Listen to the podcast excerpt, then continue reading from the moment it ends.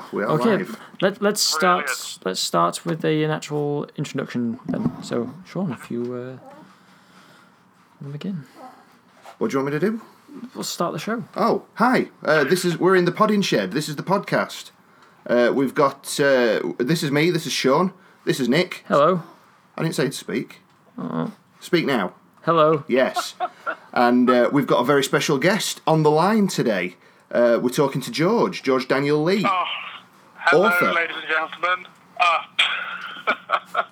Still feels very strange when people call me that. Very, very peculiar indeed. Well, stop writing things then, if that's the case.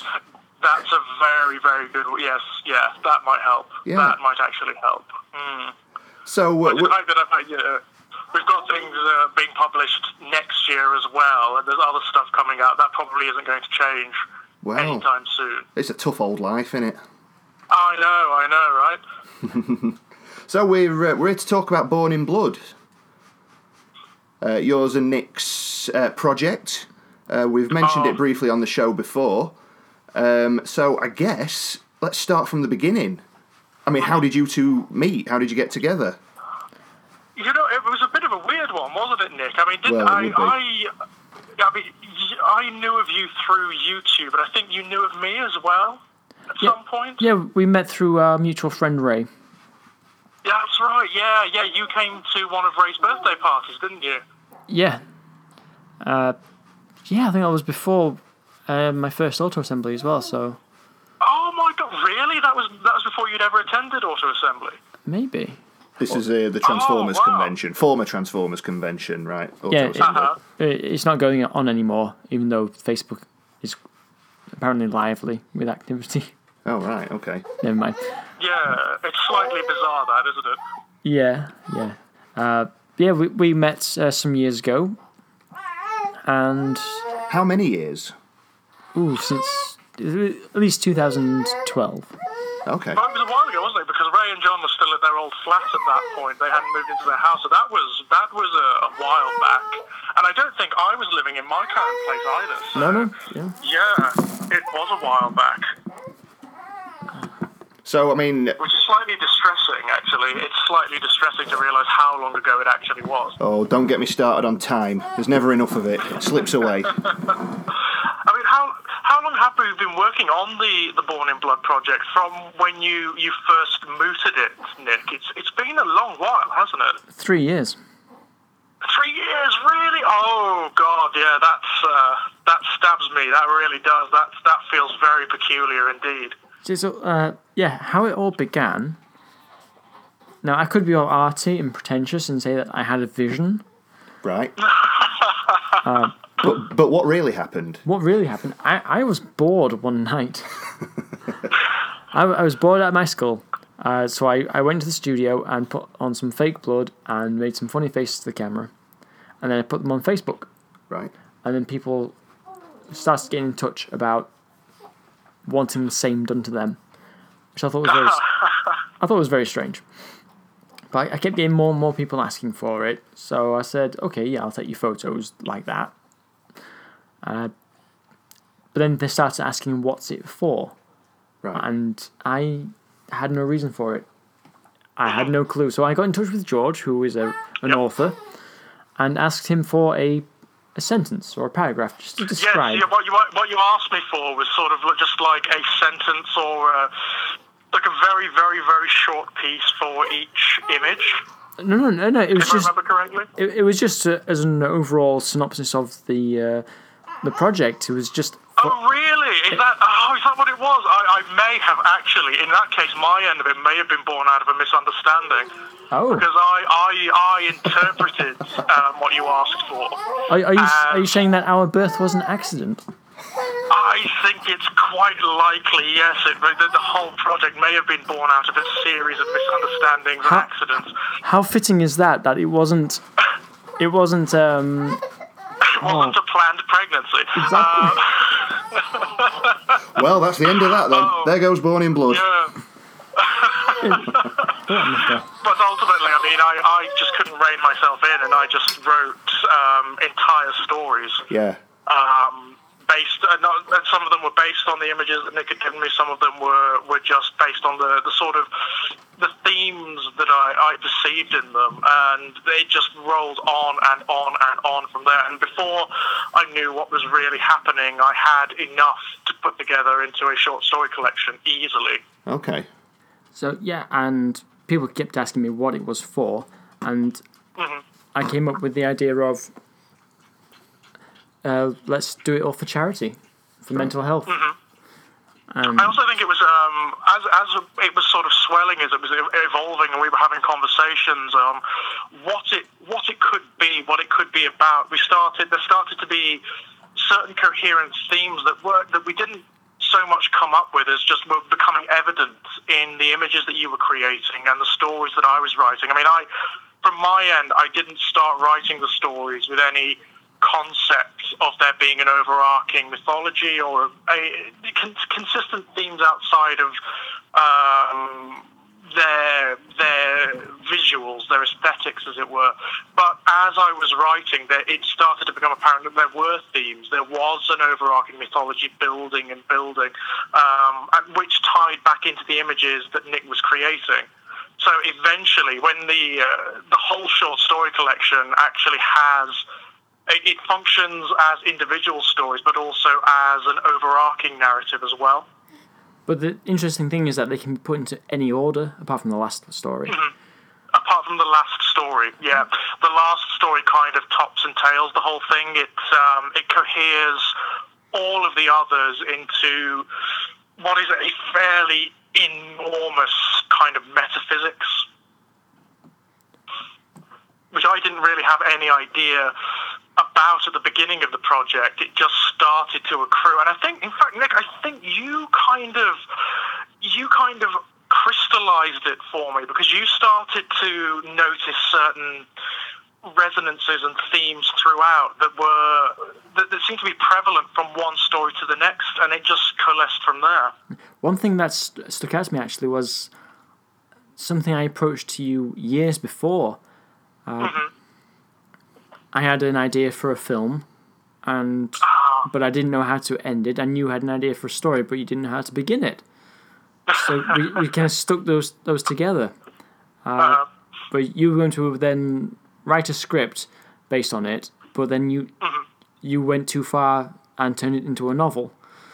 The Neverborn. The Neverborn, yes. In fact, wasn't that the very first concept we had? Yes. As a collaborative project, it was, wasn't it? Yeah. So I can definitely. It's so.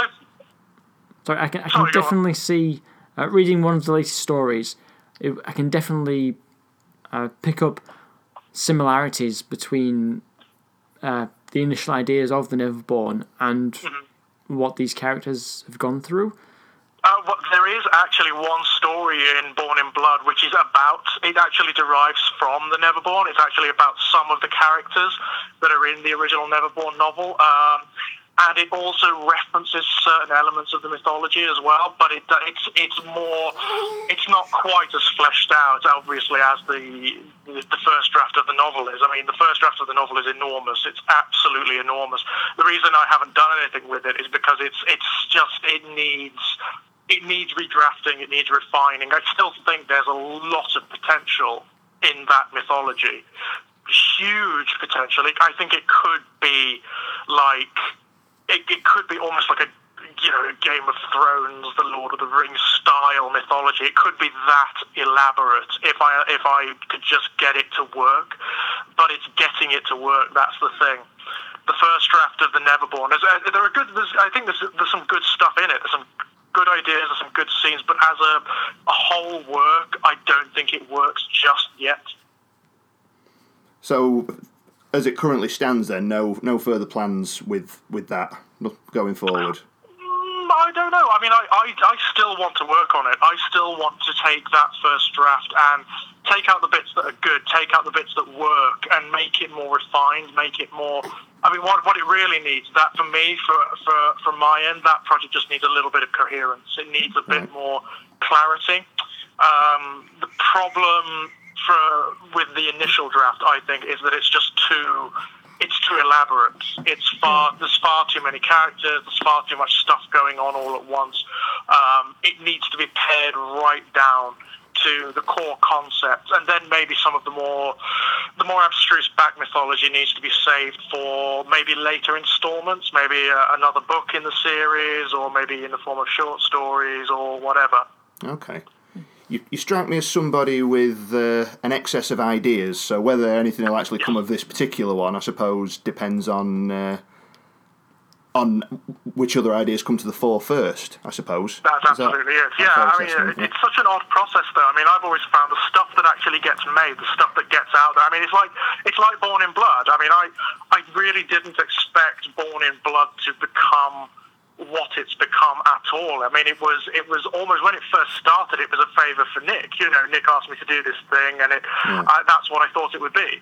I didn't think it would be enormous. I didn't think it would be a series of volumes and a short story collection, and I certainly didn't think it would swell into the mythology that it's become. No. But that is what's happened, and people are responding so well to it. I mean, I've had a number of test readers for the complete short story collection, so all of the short stories that will eventually be published in the volumes have been read by people, and they are responding amazingly well to it. I mean, like, amazingly well. I did not expect that, because it is a bit of an experiment, I think, from both my end and from Nick's end. I don't always know how people are going to respond to this material, especially when it's so deviant, when it's so transgressive, and quite frankly horrible at times. I mean, it's a nihilistic bit of work. It's not a very hopeful bit of work at all. Definitely not. So you've read the first volume, Sean? I know you have a copy. I must admit I haven't read it completely yet. But what you have read, what do you think? I mean, I like it. I mean, I think even if you take out the short story element of it, I think just as a collection of images, it works. Yeah, absolutely. Yeah, I mean, as a piece of visual work, the images that Nick has created, and the way they work together, the way they work in tandem with one another, is almost like an implied story or mythology through them. Yeah, yeah, and then having the stories on top of that, then that just adds another level altogether. Because I mean, for me personally, I think image and story, I like the mesh of the two. Mm-hmm. So yeah, I just think it works fantastically. I just need to finish reading it, to be honest. Well, what I can do is, Nick, you've got a copy of the full collection, haven't you? Not about there. I do. Yeah. Well, but no, he's paying for his. He's paying to read it. Yeah, I've got nothing for free. No. Unbelievable. He uses the charity word as a weapon. Yeah, of course. I mean, that's part of the benefit of it being for charity, I suppose. You can sort of beat people over the head with it and say, well, we could give you a free copy, but it's not us that's being left out of pocket. It's the charity. Yeah. So a lot of people have seen the imagery, but not a lot of people know about the stories, about your contribution. Mm-hmm. So what can you tell us about the mythology behind this Aberyce? Is it Aberyce? Am I pronouncing that right? It is Aberyce, yeah. Well, it's something that I didn't intend. That's the most weird thing about it, and that's what makes it, for me, slightly distressing. I did not intend it to come about. What I originally intended was for the stories to be much more sort of down to earth, to be more, I suppose, to be more realistic than, say, the stories in my first collection, Strange Playgrounds. Which are very metaphysical, you know. There are definite fantastical elements in Strange Playgrounds. There's magic and there's monsters and there's just bizarre metaphysical apocalypses and all this odd, weird, abstruse imagery. I didn't intend that to be part of Born in Blood initially. I thought it was going to be more realist, so it was going to be more about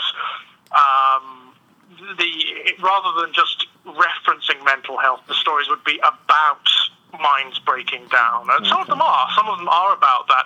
But into that, there is this, and I don't know where it actually came from, there is this metaphysics where there's almost a celebration of madness. There is almost the concept that the common human experience of suffering, of pain, of despair resonates in some other place, in some state whereby it has accrued and become a place. It's become an almost afterlife style place, which is it's a sort of hell beyond hell. It's not beholden to any particular metaphysics. It's not beholden to any god or creator.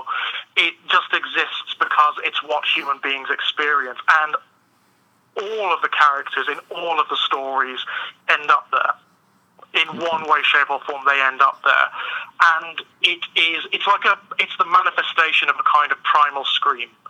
It's the first blood-choked hack of the baby being born. Essentially, it's that first experience of pain and trauma resonating throughout all of humanity. That one commonality that we all share, and the neuroses that derive from that made manifest. Okay. So, I mean, you said that you initially didn't want to go the more fantastical route. Mm-hmm. Now, I get the impression that that's your style, generally speaking. Is that a fair comment? That's definitely true. That is definitely true. And it just seems to be something that seeps in. Yeah. And I think it's... You know, I'm a big believer in allowing the work to be what it wants to be. I mean, it sounds really kind of pretentious and artsy and whatnot, but it is kind of true. Yeah, there is very often, if you try to force something to be what it isn't with some preconceived idea, then it doesn't come out right. It doesn't work. It feels stilted and it feels wrong and it feels forced. Yeah. And readers can pick up on that. They can pick up on that. I pick up on that when I'm reading other people's work, when I can feel that it's not quite right somehow. It just feels like it's not flowing naturally. And that's what these stories wanted to be, ultimately. They wanted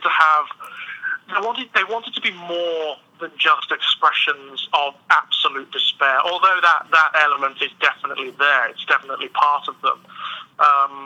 They wanted to feed into something wider and something bigger, so that's just what happened. Okay, so originally then, was it almost a challenge to yourself to try and do something a little bit different from your previous works, do you think? Or... Oh, definitely, yeah. Definitely. I mean, one of the things I definitely did not want with this is for it to be just Strange Playgrounds with a slightly different motif added to it. Yeah. And I hope it's not that. I sincerely hope that it is something different, in, you know, if only in tone, in flavour, you know? Yeah. I sincerely hope. I mean, one of the things I hope that I've hit is that whereas Strange Playgrounds does a similar thing, there is a sort of top and tailing thing that goes on in that collection. So there is an initial short story that doesn't end, then a body of short stories that thematically feed into one another, and then there's a tailing short story that caps them all off and coheres them together. Okay. And the sort of the metaphysics of that collection is quite hopeful in its own bizarre and weird way. It's dark, it's strange, it's unusual, but it is kind of hopeful. There is a note of hopefulness at the end. What I was hoping with this one is to take it in the opposite direction. Okay. For it to be, there's a metaphysics to the universe. It's almost Lovecraftian, I suppose, in a way. There's a metaphysics, there's an afterlife, but it's not what you think and it's not what you want. It's actually something hideous. It's an expression of all that's worst in humanity. It's all of our darkness, it's all of our neurosis, it's all of our collective insanity and madness and pain and suffering. That's what we've created. Yeah. And that's kind of what I was going for. Okay. One thing I liked, because you gave us notes on the mythology. One thing I liked is that in Aberyce itself, there's different kind of churches have popped up, and they have their little skirmishes, and pain and suffering's become a religion in itself. And a series of religions, The whole thing about Aberyce is that it's been accruing for as long as there have been human beings, as long as there has been suffering, essentially. It's the most elaborate structure you could possibly think of.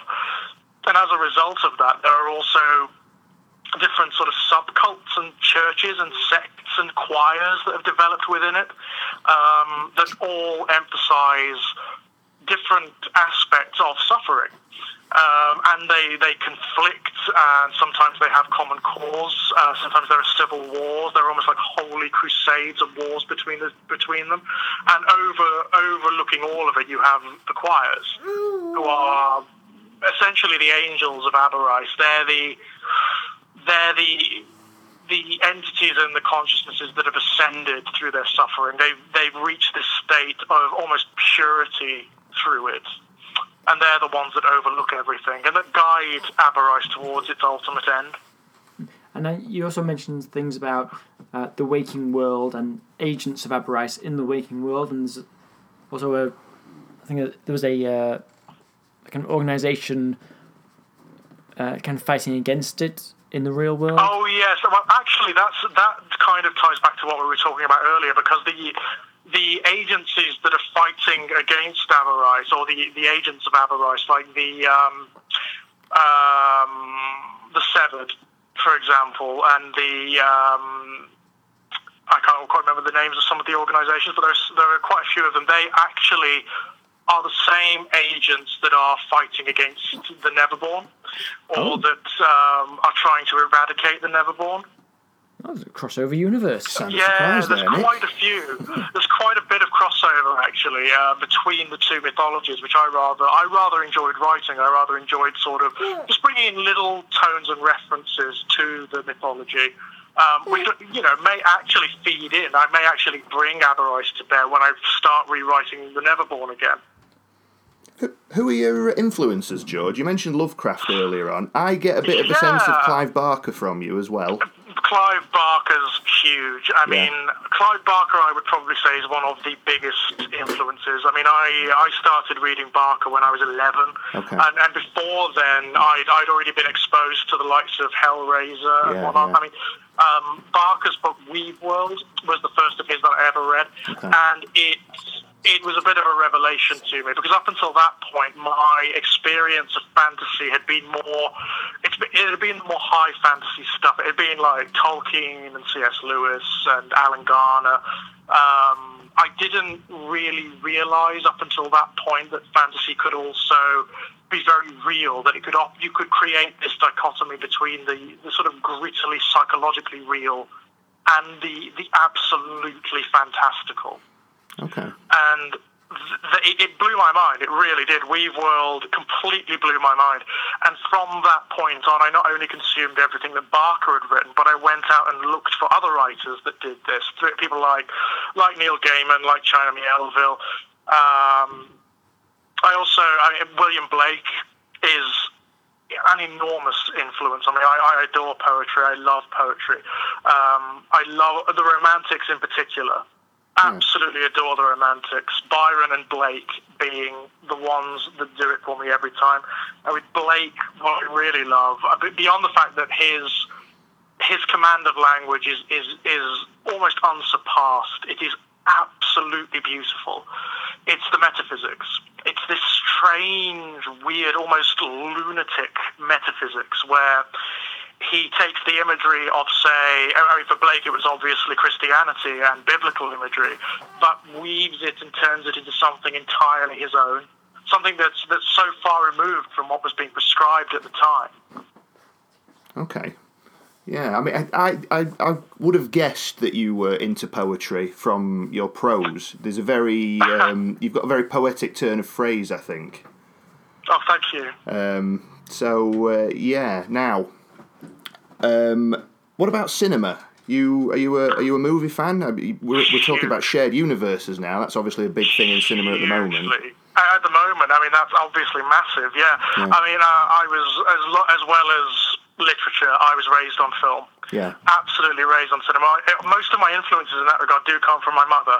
I mean, when I was a kid, there were just entire bookshelves of work available from various writers. I mean, my mother has always been a horror fan, so we had books by Stephen King, which is her favourite. There were books by Clive Barker. There were books by So many people. I cannot even catalogue the number of books that we had in just readily available when I was a kid. And I think one of the key things is my brother and I were never restricted in terms of what we could read. If we were old enough to be able to show interest, then we were allowed to read it, essentially. Okay. And the same goes with cinema. My mother had a VHS collection that would have shamed most video rental stores. Okay. It was just enormous. And again, we were largely unrestricted in what we could watch. Right. The result being that by the time I was, say, 12, I probably consumed most of what would have been considered classic horror films. So everything from Night of the Living Dead up to Alien, Evil Dead, The Thing, Cronenberg's work, the work of Dario Argento, all of that stuff.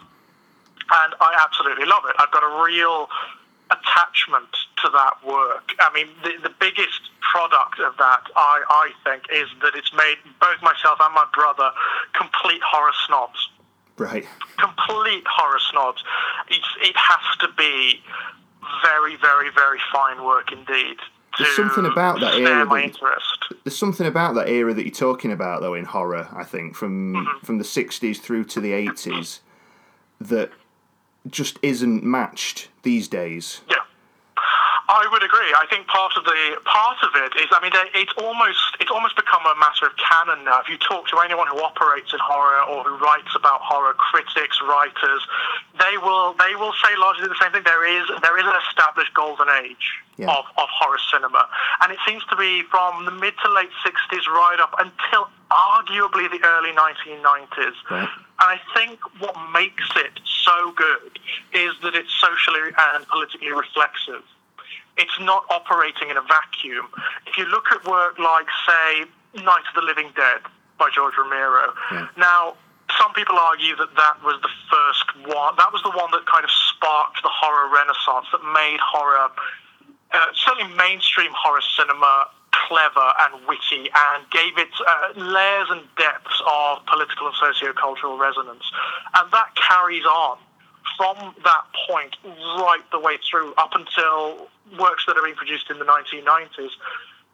Towards the mid-90s, towards the end of the 90s, you get this situation where horror, because it's still quite profitable, is just being produced with a reference to its own tropes and traditions, not because it's actually saying anything, right, not because it has any particular resonance.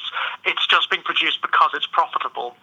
And as a result, it becomes self-reflexive. It almost becomes like inward-looking and self-parodic. Okay. And that's when you get the sort of tongue-in-cheek horror, the stuff that I would argue can't even legitimately be called horror. For my money, if something's going to call itself horror, it's going to operate under that label, it needs to be genuinely distressing. It needs to have an effect upon you whereby you can't get up from watching it the same person as when you sat down to watch it. Okay. If you can walk away from it and not feel somehow distressed or disturbed or unsettled, then it hasn't worked. It hasn't done its job.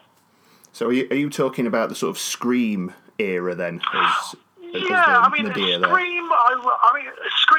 don't mind so much. I like the original Scream simply because of the way it operates, although it is a marker. It definitely is a marker of the phenomena I'm talking about, of the sort of self-reflexive, self-parodic stuff, because it is a parody. I mean, the thing about Scream is that horror fans who watch Scream see a comedy, whereas people who are not horror fans see a horror film. That's an interesting point, yeah. I know what you mean. That seems to be how it works. I mean, I find Scream absolutely hilarious. Yeah. Because it is just this grab bag of references and parody. And very wittily, very cleverly lampoons a lot of the tropes and traditions of particularly slasher horror. And it's very clever in that regard. I mean, it is so aware of those tropes and traditions, and it lampoons them very, very, very well. But it is the beginning of the end. Yeah. One thing that I spoke to you about in a phone call was that the kind of the downfall of, say, the golden age of horror is that these days it's the horror icons have become only that now, icons. Where exactly. Can you really call Pinhead scary now? You can buy a plushie. Mm. Yeah. Exactly. I mean, it's the same thing that's happened to the likes of Cthulhu and whatnot. They become, and it's something that actually, it's sort of like a microcosm of stuff that happens in wider culture. When something is introduced to culture, the culture starts to be potentially damaging or dangerous to itself. Then it has this effect of assimilating it and turning it into a parody of itself. I mean, if you look at things like, say, movements, like cultural movements, like, say, punk in the 1980s, for example. Punk was considered, I mean, if you look at the newspaper, certainly like the right-wing newspapers of the day, it was regarded as a genuinely deviant movement. Mm. You know, there was all of this hyperbole about how it is, it's the decay of society, it's the destruction of manners and standards and of articulacy and of beauty. But of course now, punk the imagery of punk has been so assimilated that it's a parody of itself. It's actually a matter of comedy, and it is not counterculture anymore. It's all, become culture. Yeah, it's all style and no substance. Hello? Oh, hello. Yeah. I thought we lost you there.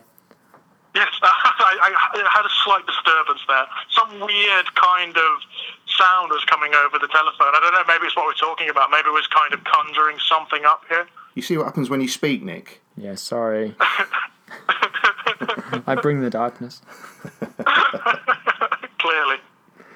I mean, what about music, George? Are you a fan of music? Any particular? Absolutely, yeah. I mean, again, it's my mother's influence as well. I mean, she's just a mediophile. I mean, my mother is just a flat-out mediophile. She loves everything media-based. So film, books, cinema, music.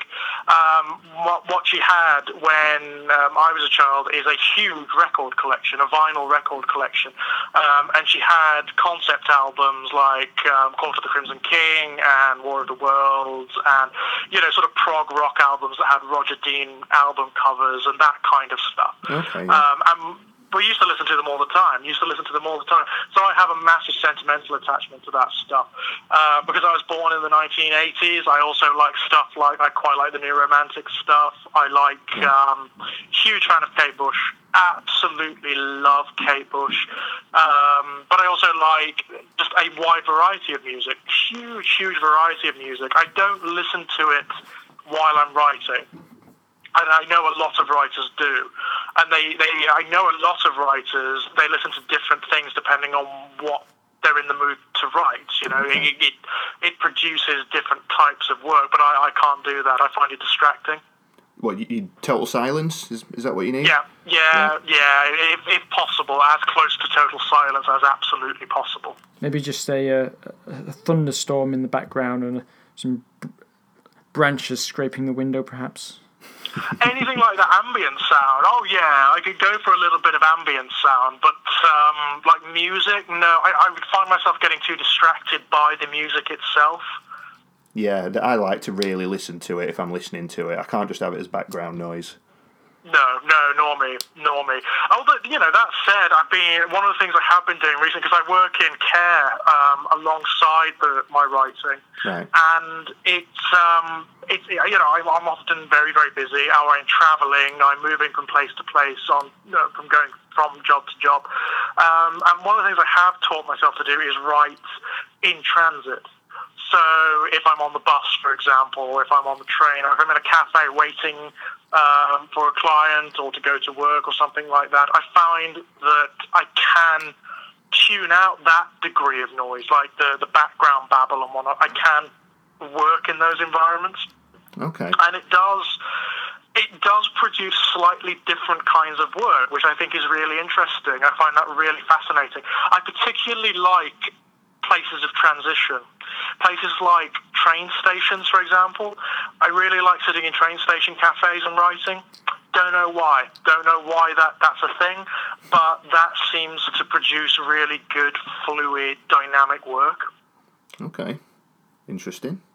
Are you a procrastinator in your writing? Are you the kind of guy that will do anything to not have to write? No, I mean, there was a time when that was true, and I think that's true of practically everybody who starts. Yeah. When you start out, you will do anything. You will, because you're afraid, I think, because you're afraid that you won't be able to do it, or that it won't come out well, you find distractions for yourself, and you will come up with any number of excuses in your own head. Oh, well, I've got a cold today, so maybe if I do a little bit less than usual.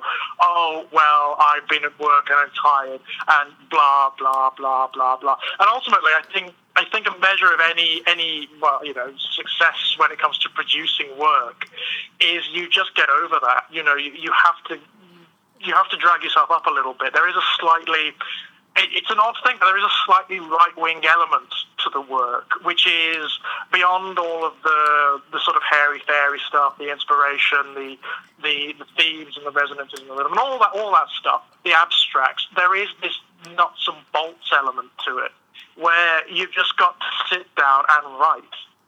Yeah, of course. Yeah. You know, I mean, maybe what you produce will be crap that day. Maybe it will be bad stuff, but it's fine. It's okay. You know, you've produced something, and there may be good work in there. Now, I think this is an area where you and I offer the same advice. So if someone who's wanting to write comes to you and asks you, how do I start? I get the same thing. People asking, how do I become a photographer? You just do it. Mm. You do it, yeah. Get whatever you need, you know, for whatever you want to do. If you want to draw, get pencils and drawing pads. If you want to paint, get a canvas and an easel and a paintbrush.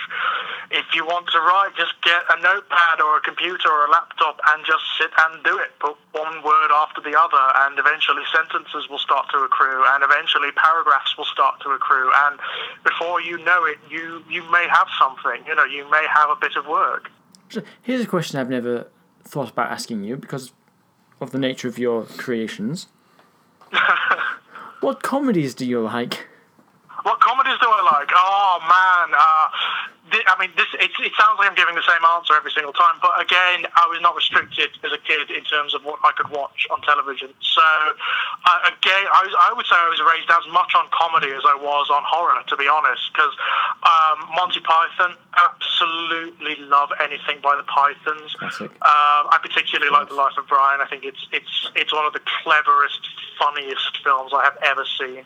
And even though I think I watched it first when I was 8 or something like that, I know every single damn line of the film. It still makes me howl. It still just creases me up with how clever and funny and witty and deviant it is. I love anarchic comedy. I like stuff like Bottom. I really like anything that's got Rick Mayall or Aid Edmondson in it. The League of Gentlemen, obviously. Love horror comedy. I like comedy that sails slightly closer to the wind, that's got a slightly disturbing element to it. Brass Eye. Brass Eye, I think, is probably one of the finest comedies I've ever seen in my life. The Thick of It, like politically and so culturally resonant comedy, I think is fantastic. Yeah, yeah. I think similar to horror in some ways. I think a lot of certainly mainstream comedy doesn't really touch on our culture as much. No. Do you agree with that? Is that just something that's rife in film, do you think? I totally agree with that. I think there is something rather insidious happening in comedy at the moment, and it's one of the reasons why... I mean, I don't want to get too sort of old man in my day about it, but one of the problems with sort of certainly mainstream comedy at the moment, and certainly in this country, is that it's bland, it's banal. It's socially reinforcing rather than... parodying or bringing into question social norms. TV so you're getting a lot of this sort of domestic, almost like domestic drama comedy. Yeah, a lot of that. Where it's got a narrative element to it, and it's got a slightly moral element to it as well, which I hate. I hate in comedy. Me too, yeah. I have got a real penchant for cruel comedy or for harsh comedy that has a slightly bitter edge or tang to it. You know, stuff like With Nail and I. I think Weird Al is one of the finest comedy films ever produced because it's not only hilarious, like genuinely gut-achingly hilarious. It's also very sad and very dark and has something to say about the nature of the culture in which we live. You know, it's a despairing look at the culture in which we live. And I love comedy that can do that and that can do it well. One thing I've noticed in recent years is that a lot of comedy, especially from America, it's not so much jokes as it is crude descriptions of things. Yeah. That's the punchline. Yeah. Especially in Paul Feig's work. Right. And I can't understand how these works keep getting produced, because it's not funny at all. Yeah, but you keep watching them. No, that's the problem. It's not funny. Yeah, that's exactly it. I mean, it is. If you want to take it even further, it's the lowest common denominator stuff, isn't it? It's stuff. Yeah. It's a product of the X Factor, of Pop Idol, of Strictly Come Dancing, and all that nonsense. This is the stuff that people watch that seems to get the views because it's inoffensive, it's bland, it's reinforcing. It doesn't challenge, it doesn't question, it doesn't make people uncomfortable at all. Now, I'm going to bring something up that I spoke to you in the car on the way back. Okay. And that is a particular film called Central Intelligence, starring Dwayne Johnson and Kevin Hart. On the surface, it's a spy comedy where you've got your everyday man. It's a fish out of water spy comedy. But on watching the film, it quickly became apparent that it's also quite rapey. Yeah. Sean's laughing here. But it comes across like that because you've got Kevin Hart, who's this small guy, and he's thrust into this situation he doesn't want to be in. He's constantly telling Dwayne Johnson, "No, I don't want to be here. Leave me alone." And Dwayne is either ignoring him or just hearing yes. Yeah. And he just pulls him in without his consent or willingness throughout the entire thing. And that's where a lot of the comedy from the film comes from, is that this guy who doesn't want to be in a situation is in a situation. And I found that quite... I wanted to enjoy it because I do enjoy how they work together, but it just came across like his life was being raped by The Rock. It was becoming uncomfortable, and not in a good way. I mean, the sad thing is, a cleverer work could have made something of that tension. You know, it could have actually made it interesting. It could have acted as a commentary upon it, you know? But... what I'm finding is there's a lot, particularly in comedy and also in other genres as well, there is this unconscious atrocity, you know, where it's treated with blandishment as though it's not that big a deal. Now, I was actually shocked that no one in the writing staff or the crew at any point would have mentioned it to someone, that this film comes across that way. But then, as recent news comes out in these days, it is. I think people did notice, but just didn't care. That's Hollywood. That's Hollywood. Oh, it's just become a normalised thing. You know, it's not commented on because it is just part of the culture. It's a case of true evil. You know, I mean that's an example of true evil to me, a real evil outside of sort of the mythic evil that you get in the likes of, say, The Lord of the Rings or in most written fantasy, where evil is, it's elemental and it's epic and it's something that has a kind of poetry to it. It has its own innate poetry. This is genuine evil, which is this slow, sad, weary erosion of anything decent. And it's the normalization of what is ultimately atrocious, but people come to accept it because it becomes normalized very slowly and insidiously. And so much of what is mainstream work is guilty of that. So much of it. Yeah, absolutely. I mean, you see it in the superhero films. You see it in the superhero films all the time, which are really pervasive now. Yeah. They're really pervasive.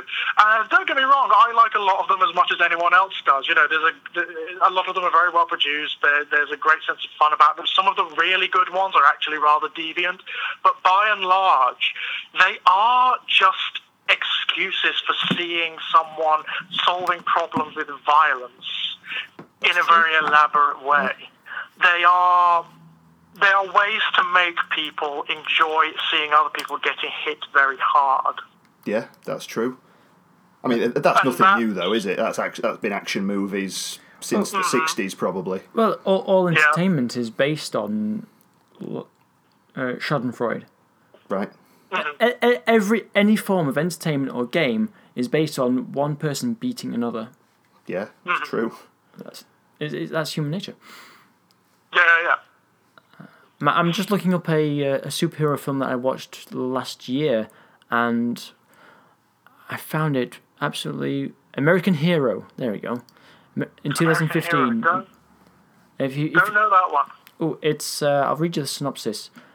Melvin, a reluctant superhero, lives only for crime, women, and drugs, until he realizes that the only way he will ever get to see his estranged son is to go straight and fulfill his potential as a crime fighter. It's like a found footage movie. Right, okie dokie. Starring Stephen Dorff and Eddie Griffin, and he's sort of like a documentary crew following him on his journey, and. It's very, very good. I do recommend that over a mainstream superhero film. Yeah, I mean, you do occasionally get these wonderful bits of work that actually parody the mainstream. And don't get me wrong, I wouldn't even mind the pervasiveness of the more mainstream superhero films if it were not for if there was something else. If there was something else to sort of counteract them or to divert from them. But they dominate so massively at the moment because they generally make a great deal of money that is what studios are going to option. That said, there has been a bit of a sea change recently with the financial success of It at the box office. Now, whatever you think of the film itself, one thing I will say, it's the first time in well over a decade that a mainstream horror film has made money, that's actually made a significant amount of money. And what it might do, and what I sincerely pray it does, is open the way. It may act as a kind of gateway. What it might do is encourage studios, mainstream studios, to start looking at this work now, to start looking back at Stephen King, looking at other writers from around that period like Clive Barker, and maybe optioning adaptations of their work, which can be no bad thing. Or perhaps look to more independent writers such as, who could we think of? Well, that would be great, but it's, it does open the door a little bit. I mean, and this does seem to be the way with horror cinema in general. It does have these peaks and troughs, you know? Yeah. Depending on what's happening in wider culture, you have these moments where it almost dissolves completely. It goes away. It is not profitable, and it is pushed right to the margins. It becomes exclusively independent. And then something happens. You have this happy confluence of political situations, socio-cultural climate, and that figure, that one writer, director, artist, whatever, who redefines it somehow. The last time it arguably happened would be in the 1970s when Stephen King started writing. Now, whatever you might think about King's writing, and I'm up and down with King. You know, I like some of his work, I don't like all of it. What he did was helped to resurrect horror as a mainstream genre. He helped it to become profitable again. And when it becomes profitable, that's what opens the doors to other writers coming in. Without Stephen King, then Clive Barker would not have been picked up. There's no doubt about that. And that is actually true directly as well. I mean, part of what made Barker's career as a writer is that by some happy coincidence, the Barker's Books of Blood, his short story collection, happened to land on Stephen King's desk. And Stephen King read it and then wrote a very, very flattering letter to Barker's publisher saying, "This guy is the future of horror. This guy," I think one of the things he says in the letter is, "This guy makes the rest of us look like we've been asleep for the last decade." Okay. High praise. And that is what made Barker's career. So that's what you need. That's what you need to happen. I mean, the fact that we're still looking back at Stephen King's works, all these decades later, is somewhat despairing, because there are more writers out there. There are better writers out there. There are way better writers. I understand why King is popular. I definitely understand that. You know, he has a certain appeal. But I do wish that they'd take a chance on something a little bit more deviant. I mean, Barker's a very good example, because although he's quite prominent in cinema, very few of his actual work has been adapted. Very few. And even less have been adapted successfully. I mean, most of the film adaptations are not that great. No, that's true. That's true. And I think that's largely because his work is so difficult to realise.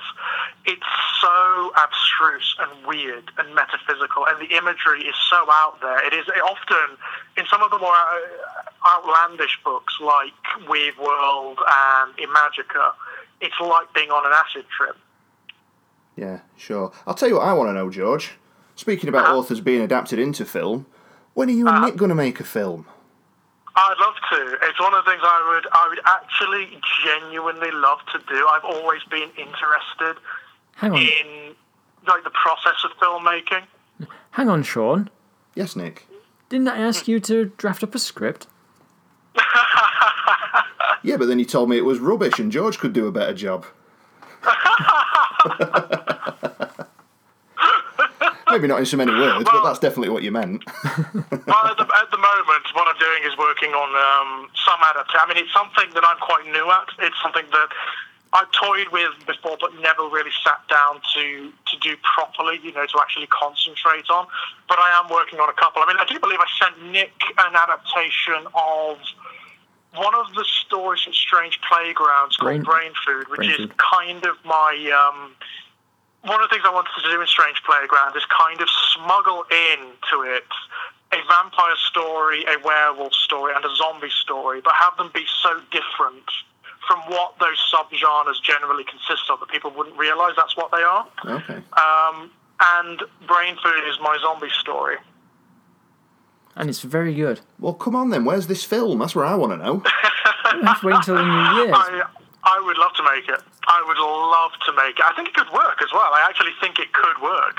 Yeah, I've read the script, and yeah, it's very doable. So, okay, excellent stuff. And there's also another couple of bits and pieces that we've been working on for a little while, really, haven't we, Nick? You know, just there was the adaptation of Cain's Gospel.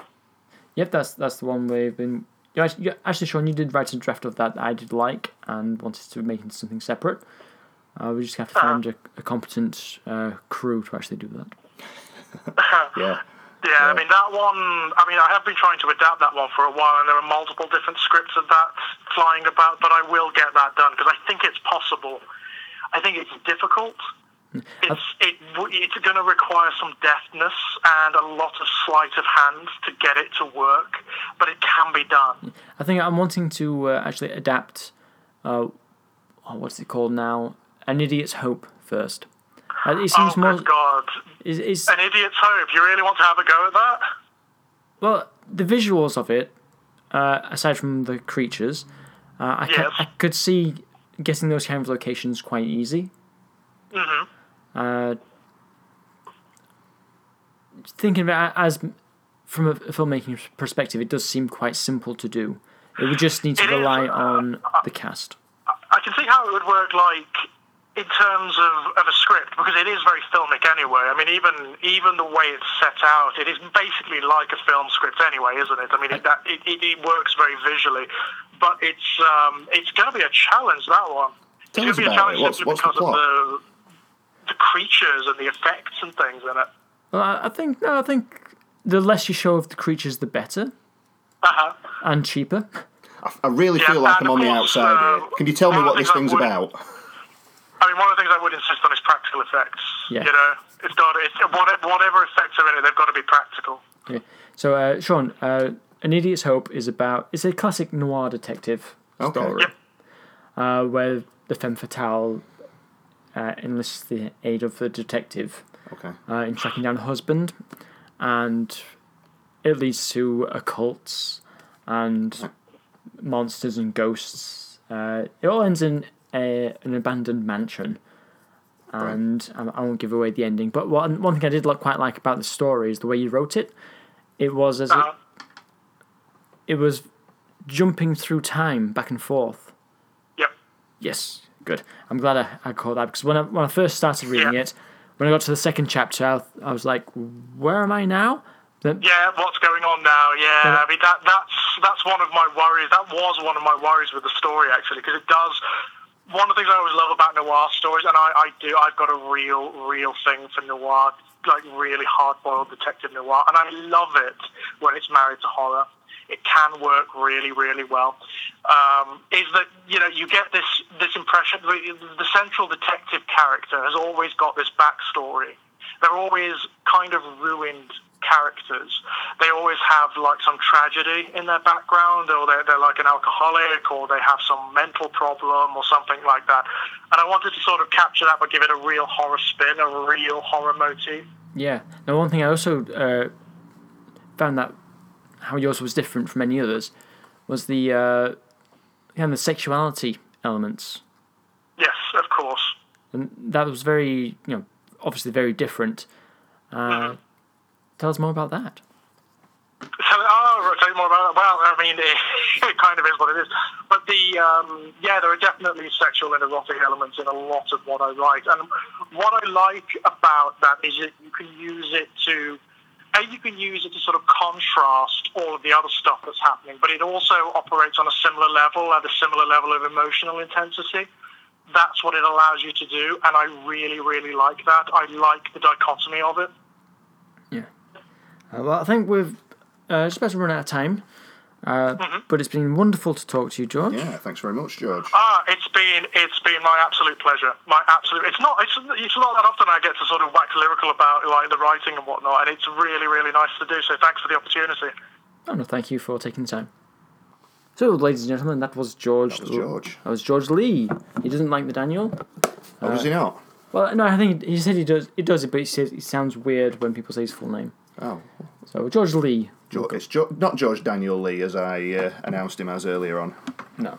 But, that was a very nice chat. He brought a lot of things to the table that people weren't fully aware of with Born in Blood, because they only see the images. That's right. Yeah, it's nice to know more about it. Need some new upstarts to revitalise Hollywood. Yep. Like a new writer and some new people who just want to create things for the enjoyment of creating them. Where shall we find these people? I don't know, Nick. Where could they be? I don't know. Are you hiding them? Am I hiding them? Yes. I can discover them. Good. Do it. Oh. Has this reached the awkward silence that you like? I think so. Yeah. Thanks for listening. This is Nick and Sean from the Podding Shed. The special guest of George. And Jackson. You might have heard him in the background a little bit. I bet you did. This is a good microphone. All right, we'll see you next time. Goodbye. Bye.